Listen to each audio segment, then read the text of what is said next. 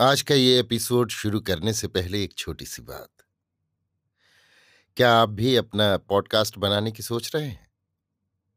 तो anchor try कीजिए। ये पॉडकास्ट बनाने का सबसे आसान तरीका है। नंबर एक, ये फ्री है। नंबर दो, इसमें कई सारे ऐसे टूल्स हैं जो आपको अपने फ़ोन और कंप्यूटर पर रिकॉर्ड और एडिट करने की फैसिलिटी देते हैं। नंबर तीन आप अपने पॉडकास्ट को डिस्ट्रीब्यूट भी कर सकते हैं, जिससे इसे स्पॉटिफाई और दूसरे प्लेटफॉर्म पर सुना जा सके। तो डाउनलोड कीजिए फ्री एंकर ऐप या विज़िट कीजिए एंकर डॉट एफ़ पर अपना पॉडकास्ट स्टार्ट करने के लिए। ये तो थी एक छोटी सी जानकारी, और अब शुरू करते हैं एपिसोड का सिलसिला। तो आज के एपिसोड में लीजिए सुनिए सूर्यकांत त्रिपाठी निराला के लिखे उपन्यास अलका का भाग बारह, मेरी यानी समीर गोस्वामी की आवाज़ में। ठीक नौ बजने पर तमाशा शुरू होगा। इसने शंकर और ज्ञान प्रकाश के बीच ऑर्केस्ट्रा में ज्ञान प्रकाश की पत्नी और अलका बैठ गई। पत्नी पति की तरफ़, अलका पिता की तरफ़। हॉल ऐसा भरा जैसे रेत पर सटे बगले बैठे हों। नव्वाबी सभ्यता के सूक्ष्मतम तंतुओं सी देह वाले तहजीब के रूपक लखनऊ की रईस राजे ताल्लुकेदार और देशी अफसर। कोई कोई अपनी महिलाओं के साथ सामने वाली सीटें आबाद किए, शान से गर्दन उठाए बैठे हुए हैं। कोई कोई सफ़ेद पोष बड़ी बड़ी आँखों वाली अलका को बड़ी तन्मयता से देख रहे हैं। खेल सामाजिक है, नाम है सच्चा प्यार। समय पर ड्रॉप उठा, खेल शुरू हो गया। रोशनी में एक साथ हाथ मिला, गुच्छों में खिली चपल कलियों सी परियाँ, लोगों की अपल आँखों में खिंच गईं। विद्या की अगम चार दीवारी के अंदर न आने पर भी संगीत और शायरी के रसग रईस फड़क उठे। दर्शकों में साश्चर्य, उत्साह भर भर कर नाटक होने लगा। एक राजा शिकार खेलने को चले। नेपथ्य में घोड़ों की टापों का रूपक कर स्टेज भड़भड़ाया गया।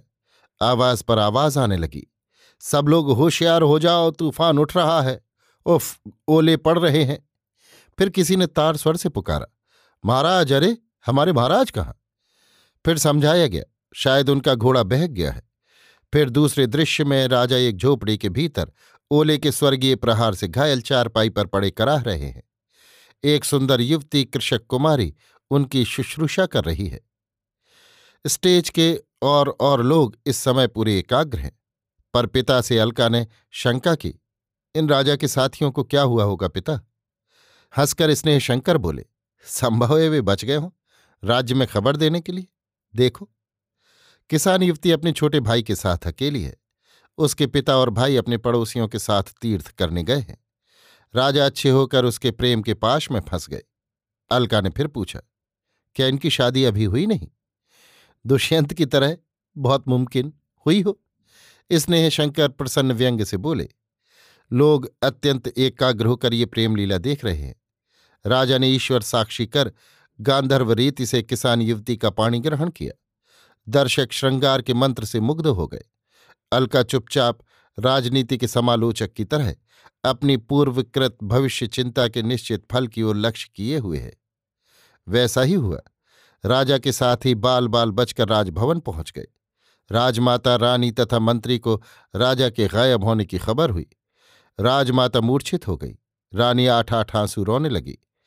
राजा की त्वरित तलाश के लिए मंत्री ने चराचर चर भेज दिए। उस कृषक युवती के प्रेम में राजा ऐसे फंसे कि निकलना दुश्वार हो गया। इतनी भी खबर नहीं कि उस प्रेयसी से अपने विवाहित होने की, अपनी रानी की एक बार बातचीत करते। अवश्य सौत का ज़िक्र शास्त्रानुसार वर्जित है और कुल हिंदू और मुसलमानों में, जो राजा के लिए इच्छानुसार वर बनते रहने की स्वतंत्रता वर्ण किए बैठे थे, ये भी प्राचीन संस्कारों का शुभ धर्म था। इसीलिए उनके इस श्रृंगार रस में दुर्भावना की मक्खी नहीं पड़ी। अलका को सबसे बड़ा ताज्जुब बचपन में सुनी एक दंत कथा का प्रमाण मिलने पर हुआ कि सचमुच राजा प्रेम के जादू वाले बंगाले में मनुष्य से ऐसे भीड़ बने कि किसान युवती अपनी हद के खूंटों में इच्छानुसार उन्हें छोड़ने बांधने लगी। बेचारे पशु की जबान आदमी की तरह सच्चा हाल कैसे बयान करती? अलका अब ऐसा सोच लेती है। एक रोज पास ही की नदी में ये नई युवती स्नान करने गई। राजा उसके घर में रखे हुए हैं। ऐसे समय एक चर व्याघ्र की तरह घ्राण मात्र से राजा का निश्चय कर भीतर झांकता है। देखकर प्रसन्न हो जाता और राज्य के दुख कहता है। एक साथ राजा ऐसे आवेश में आते हैं कि अपने देश को इतने दिन भूले रहने के लिए अपने को धिक्कार देते हुए उसी वक्त चर के साथ चले जाते हैं। युवती स्नान कर लौटती और राजा को न देख व्याकुल होकर रोती रहती है। युवती का छोटा भाई ढोर चरा कर लौटा और बहन को उदास बैठी हुई, सजल दृग आकाश देखती हुई देखकर पति से उसे मिला देने की प्रतिज्ञा की। इतने छोटे मुँह, इतनी बड़ी बड़ी बातें सुनकर एक तरह रंगस्थल के सभी दर्शक असंभव को प्रकृति से निकाल देने के पक्ष में नेपोलियन बन गए। जैसे प्रयत्न कथा के दुर्गम अंधकार में सत्य रत्न के बिना भी प्रकाश पाने के वे आदि हो गए हैं। कुछ दिनों बाद उसके पिता और भाई पड़ोसियों के साथ लौटे और अन्य स्त्रियों से सुना कि कन्या किसी नवागत पुरुष से प्रणय कर गर्भवती हो गई है। पिता ने पुत्री और एक धर्मपत्नी के सम्मान के प्रतिकूल अनेक कटु शब्द कहे, जिससे उसी रात पिता का आश्रय छोड़कर पति के ऐश में निरुद्देश्य हो गई। अलका अपनी सारी शक्तियों से एकाग्र है। सहानुभूति के स्रोत से उसकी समालोचना के घाट की जंजीर हाथ से छूट गई। पिता रह रहकर एक नज़र ये बदला हुआ मनोभाव देख लेते हैं। चलते चलते तेज धूप से प्यासी एक आश्रय देखकर बैठ गई। उत्पल कल मागी। जीवन के सांद क्षण में द्विदल लोचन मूंद लिए। फिर वही पृथ्वी की शून्य गोद में निस्तरुलता सी मूर्छता हो गई। वहाँ एक महात्मा की कुटी थी। बाहर आ इस सीता को धूली धूषिता अवलुंठिता देखकर दया अर्द्र हो जल सेक कर होश में लाए और समस्त कारण अवगत हो। प्रज्ञा शक्ति से उसके जीवन के भविष्य पटचित्र प्रत्यक्ष करने लगे। पुनः दर्शकों पर भाग्य के अखंडन आलेख का प्रभाव छोड़ते हुए तार स्वर से स्वगत बोले, एक पतिव्रता को गत जन्म में पतिवांछिता करने के अपराध में सीता की तरह इसे चिरपति विरह सहना होगा। त्वरित अपनी आलोचक स्थिति में आल का मन की जबान से कह गई, हश, सफ़ेद झूठ। ये लेखक की चालबाजी है। ये नीच कुल की है, इसलिए साधारण जनों की दृष्टि में पत्नी रूप से इसे न मिलने देगा। मन के दांत पीस कर रह गई। स्नेह शंकर ने उसकी मुद्रा की ओर फिर देखा। फिर महात्मा जी ने तीन दिन ऐसी तीव्र तपस्या की कि उसके पति महाराजा धीराज को मृगया के लिए सामंत सरदारों के साथ उस तपोवन की तरफ़ आना ही पड़ा। ऋषिराज ने उस युवती को महाराज से अपनी दुख कथा कहने के लिए कहा। अनेक सभ्यों के साथ महाराज को देखकर उस युवती ने उन्हें पहचान कर भी अपने पति रूप से परिचित न किया। सोचा, पति की इज़्ज़त रखना ही पत्नी का धर्म है। अलका बिल्कुल न समझ सकी कि ये कौन सा पति धर्म हो सकता है। जनता गदगद कंठ से साधु साधु कहने लगी। पुरुष की जहाँ इतनी महत्ता बढ़ रही हो, वहाँ पुरुष जाति प्रसन्न हुए बिना कैसे रह सकती है? अलका सोचने लगी, पर पर्दे की स्त्रियों की क्या हालत होगी? क्या वे भी ऐसे कार्य को आदर्श सोचती होंगी?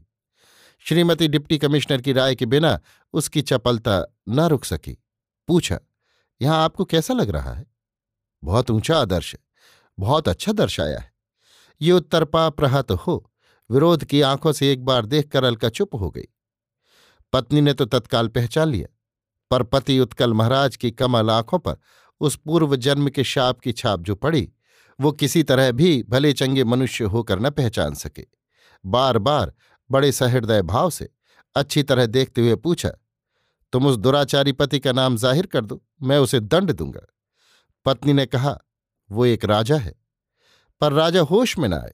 महात्मा जी सच्चे वाल्मीकि थे नहीं, न नाटक के लेखक महोदय ही वाल्मीकि के ऋषित्व से परिचित। दुखी जनों का राजा ही पोषक है। अतः महाराज ये शिकार कर अपने यहाँ परवरिश के लिए ले चले। रास्ते में इत्तेफाक से उसका वही छोटा भाई बहन के निकल जाने पर उसे पति से मिलाने के लिए घर छोड़कर निकला हुआ आ मिला। वो राजा को पहचान कर उसी ताव से बातें करने लगा, जैसी उसके घर की स्थिति थी।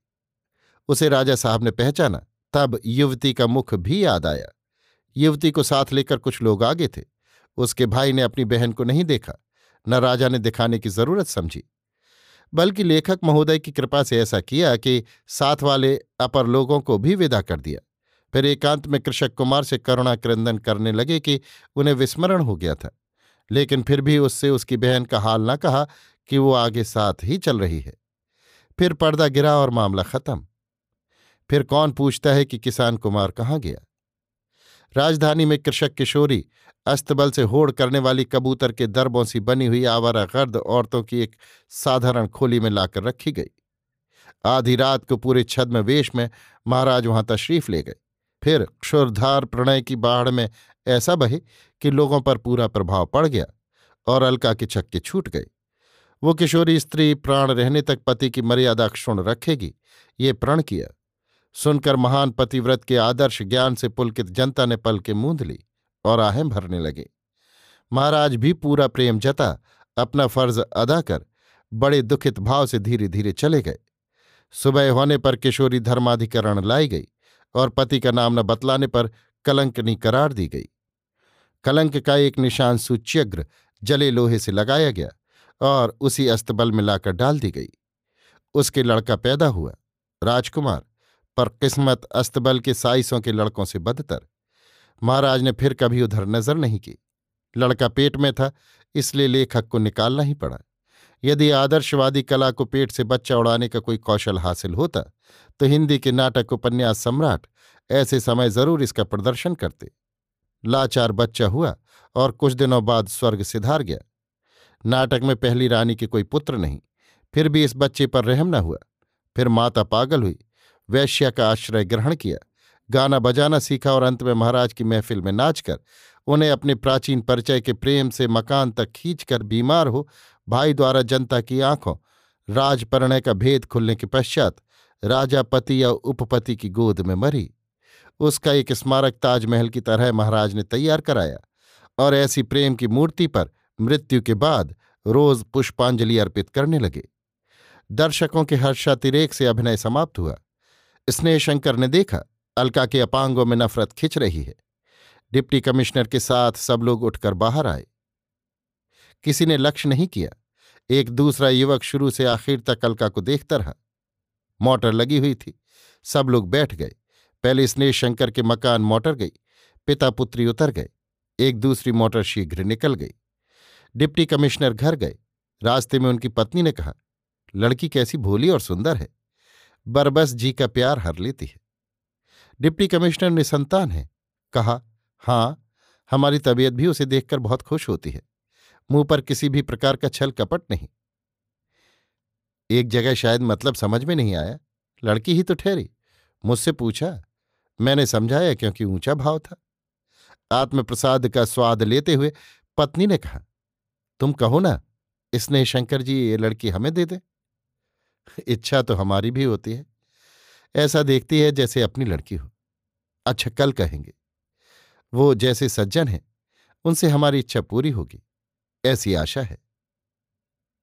अभी आप सुन रहे थे सूर्यकांत त्रिपाठी निराला के लिखे उपन्यास, अलका का भाग बारह, मेरी यानी समीर गोस्वामी की आवाज़ में।